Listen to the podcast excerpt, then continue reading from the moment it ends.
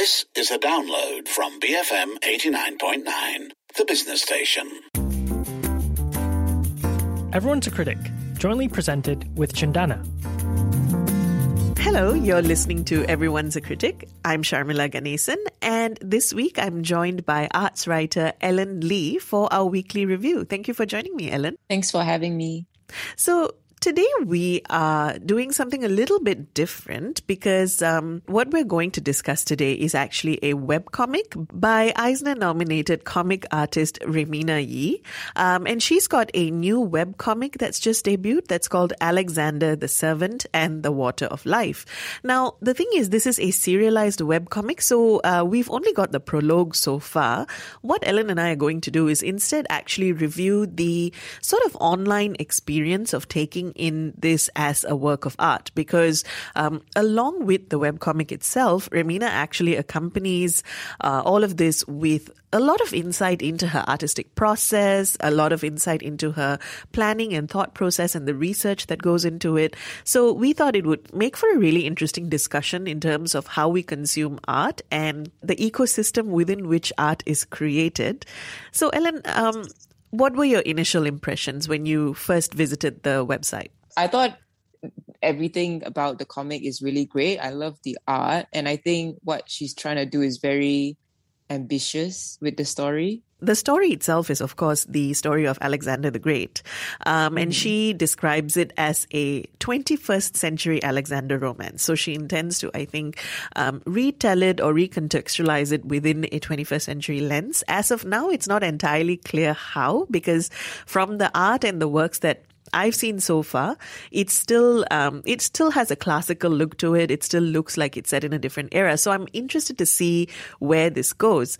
I think to to contextualize what we have so far on the on the website that houses the webcomic, um, it's the prologue and the and chapter one, I believe, will drop on the 21st of July, and subsequently, it'll be a fortnightly release of every subsequent um, edition, I agree with you. I agree that it was, it, it, seems like a really ambitious project. It also feels like a really apt rabbit hole read in the sense that um, I, I realized I spent a lot of time just browsing around the website, reading uh, her, looking at her sketches, reading her research, and it became a really interesting experience. I felt like I was on more of a journey with her than I would if I were just reading the comic.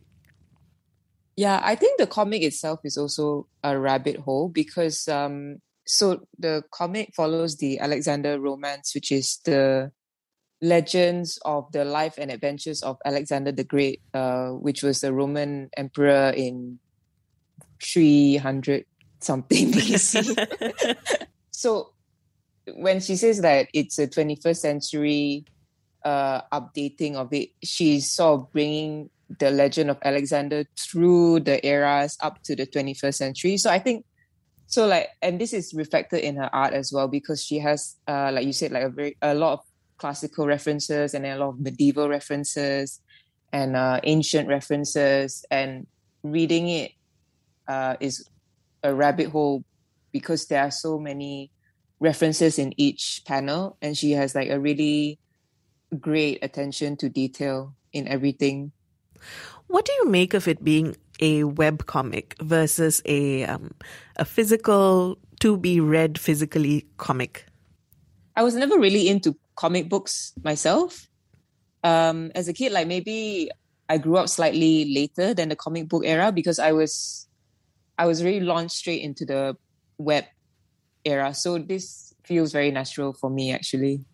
That's interesting, right? Because I'm a big fan of graphic novels. Um, I love reading. I love being able to hold it in my hand and, and, and read it and look at the art. It, it's a sort of very tactile experience for me. But mm-hmm. that said, I cannot imagine reading a work like this that way. Um, mostly because I think it's so it's so well tooled for the web format. It's so well tooled. We've said rabbit hole several times, but I think it is actually really well tooled for that. Um, you know, because the chances of you putting down a book that you're reading physically and going to look up things or to, um, oh, I want to pick on this detail or I want to see where this came from isn't as high as when you're already on a browser and you're doing it. And I feel like that's actually an intrinsic part of this experience. Um, I know there's a lot of criticism leveled at online forms of entertainment or, or, or, reading, which says that you're easily distracted. But I almost feel like this folds that distractibility into the experience in a very, uh, very productive way. Yeah, I agree. Yeah. Um, it's great for the lockdown as well because now you have more time to get into all the rabbit holes that you want. And actually, it being great for the lockdown is reflected in the fact that it is serialized. I love the fact that um, I have something to look forward to. I love the fact that I kind of, so we have the prologue and I already want to read chapter one. And uh, it feels like it's going to we're going to go on a, a, bit of a journey together, which I think makes it more more interesting than than something that you perhaps buy and keep and and browse, you know, at your leisure. Um, what did you think of the art?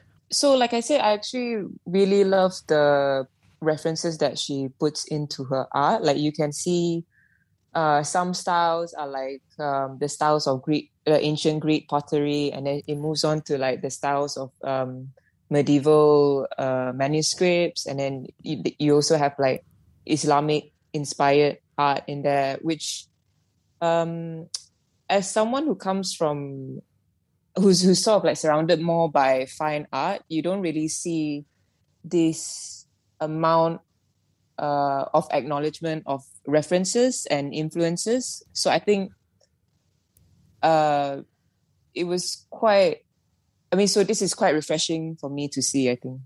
And I think it's an important part of the story that she's telling because she, she takes great pains to situate the Alexander legend, the Alexander romance, as it were, within a larger context of um, this isn't just a Western legend. This isn't just Western mythology.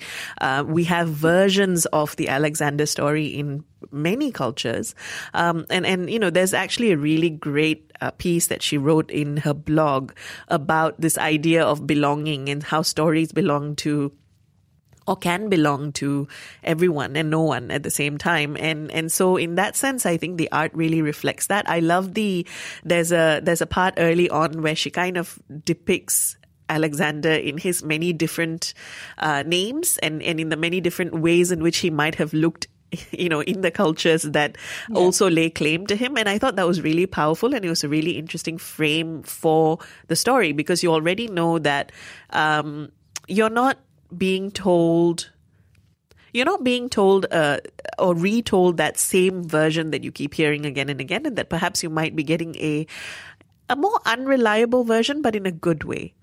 Mm, yeah. I think it will be really interesting to see how she brings it up to the 21st century because I don't know whether in the 21st century we have such figures as uh, like the figure of Alexander anymore. Um, I think maybe so. This was the really interesting thing for me to see the sort of like intertextuality of everything and how a single figure passes through different eras and different locations. Uh, Whereas in the, I mean, it's a very foreign experience for a, someone who's brought up in the 21st century because all of our major figures are sort of like celebrities. I don't think we grew up hearing about singular figures anymore. And singular figures who are, I think, um, because of the because now the borders and and sort of uh, images and stories are, are, porous right? Because of the internet because of media we get that uh, one version of a person. Whereas um, the way stories traveled at his time and the way they've been mm-hmm. reimagined in different different cultures um, it's a very it's unique. Yeah and uh, so i don't know if you know this but i studied literature. Oh no i didn't so, know that yeah. So my background is actually in literature. So i i i find i found the the sort of like the the intertextual or like the literary aspect of it like more a bit more interesting than the the form of it as a comic. Um because then i went and did some research on this figure of alexander the great which is a real historic figure and then sort of became this literary figure. And it's interesting for me how um, stories pass through cultures because you, you, you, it, the Alexander romance started as a Greek story and then it, it gets translated into other stories. But then, um, like for example, the Greek one, the Greek story got lost over time. And so, for modern historians to reconstruct the original story, they actually relied on an Armenian version of the story, and then uh, to fill in the blanks of the Greek one, and then they translated that back into Greek. Oh, that's so me, I didn't. That's this, fascinating. Yeah, yeah, like this literary literary journey is very, very, very interesting for me. We're talking about Reimena Yee's latest webcomic, Alexander the Servant and the Water of Life. It's currently available uh, at alexanderromance.com. It's a serialized webcomic, so currently the prologue is up there. The chap, the first chapter will be out on the 21st of July. So let us know. Are you a fan of graphic novels? Are you a fan of webcomics? You can WhatsApp us 018 789 8899. Tweet us at BFM Radio. You're listening to Everyone's a Critic, jointly presented with Cendana. Boleh for Malaysia. Ha. BFM 89.9, the business station. You're listening to Everyone's a Critic, jointly presented with Cendana. Welcome back. You're listening to Everyone's a Critic with Sharmila, and I'm joined today by arts writer Ellen Lee. And together we've been discussing Reimena Yee's webcomic, Alexander the Servant and the Water of Life. So Reimena is, of course, the Eisner nominated creator of The Carpet Merchant of Konstantiniyya. And this latest comic is actually a serialized webcomic. You can read it at alexanderromance.com. So We've spent quite a bit of time talking about the form and of the uh, story of Alexander itself. I wanted to dive now into the the stuff we touched on briefly, the surrounding uh, experience of reading this comic. You know, the um, mm. being able to look at the sketches, being able to look at her notes on characters. Um, you know, I, I must say that I actually enjoyed that deeply. I, I loved mm. being able to uh, first look at the comics and then look at the the behind the scenes in some way because that lifting of curtains is something that I find is so suited to consuming this online. Yeah, I agree. Um, I think it's I w- it was really fascinating for me to see the progression of her sketches.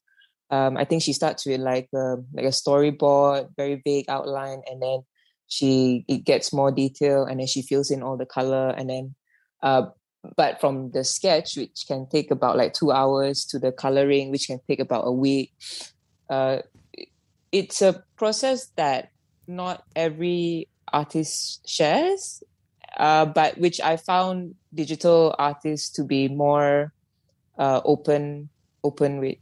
There's this one section that she shares about um, how would Alexander hold a kylix, and she's got these multiple sketches. So a kylix is those those ancient Greek cups. I think it's it's a sort of a wine drinking cup that's that's really huge and it's got handles on the side.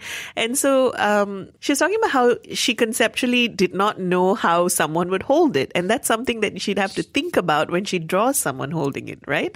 Yeah. And you know, it gave me this this little bit of an insight into the kind of detail that artists would have to think about when you're drawing versus say a writer who could just say he picked up the kylix and in your head you probably have an image but a uh, graphic novelist or a comic artist would actually have to figure out how to depict it. And I think these sorts of details really helped me uh, not just understand her process, but then go back to the comic and look at the details and look at the various parts in which and go, oh, I wonder how much thought she put into how this outfit would look, or how they might sit on a horse, or how this person might pose in a particular space. Um, and I don't know, there's something very almost intimate about that process, about about an artist letting you into that process. Yeah, she's very generous with uh, sharing her process with us. Like it almost makes me feel that it almost makes me want to start drawing as well because it's like it's almost like a tutorial like you just do this first then you do this what did you think about the fact that she picked this story itself, because um, as I mentioned earlier, one of my favorite posts was the one where she talked about why she was attracted to writing about Alexander in the first place, and this notion of um, minority cultures or my, people from a minority culture feeling free to write about anything they want rather than only having to represent a minority. So it wasn't something I gave a lot of thought to when I first started reading the comic. But once I read the comic and then I read that post, I suddenly realized that this was true that, um, you know, a Malaysian comic artist deciding to take on the Alexander romance because something about it appealed to her. Um, there's something quite empowering about it. Yeah. Um, but I also think that during that era, there were more legends, maybe. And I think it could relate to what we were talking about earlier about how information is so, sort of so much more dispersed now and um, we sort of get an overload of it now whereas i think in that era or before the rise of information technology um, there were more of these sort of like godlike figures that imprinted themselves onto human minds um, and even with alexander himself um, who's who and the waters of life, which I think are like the fountains of youth. Um, this is a motif that goes back way uh, further than Alexander himself, uh, to even like the most the earliest form of narrative fiction, which is the Epic of Gilgamesh. Mm-hmm. I think there's like a certain romanticism in her choice of choosing Alexander as well, because these sorts of these sorts of figures that have such a legacy behind them, uh, I don't think they can exist anymore in this era.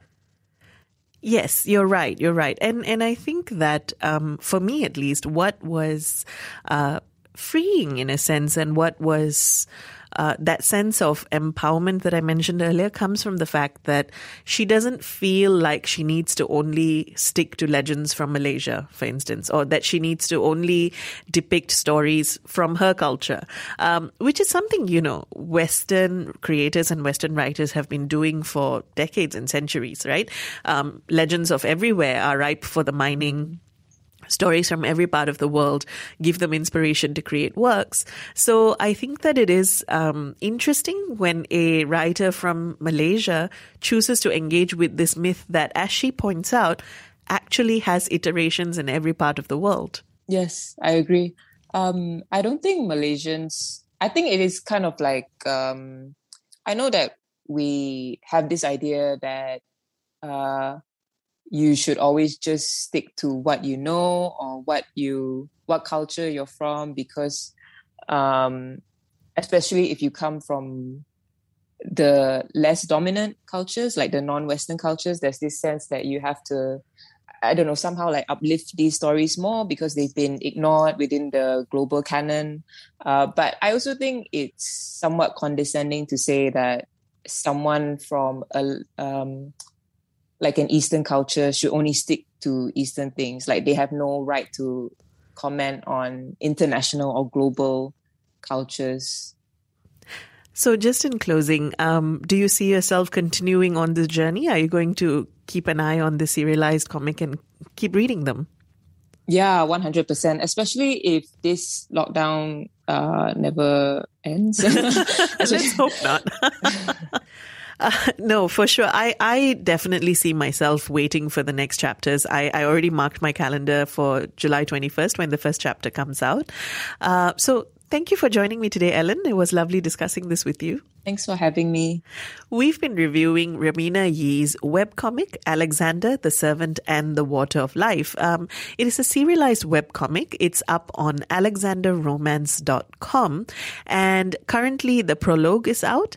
The first chapter will be released on the 21st of July, and then from then on, it will be a fortnightly release. So let us know are you a fan of webcomics? Are you a fan of graphic novels? You can WhatsApp us 018 789 tweet us at BFM Radio. You've been listening to Everyone's a Critic, BFM 89.9. Everyone's a Critic, jointly presented with Cendana. For updates on Malaysian arts and culture, follow Cendana on Facebook and Instagram.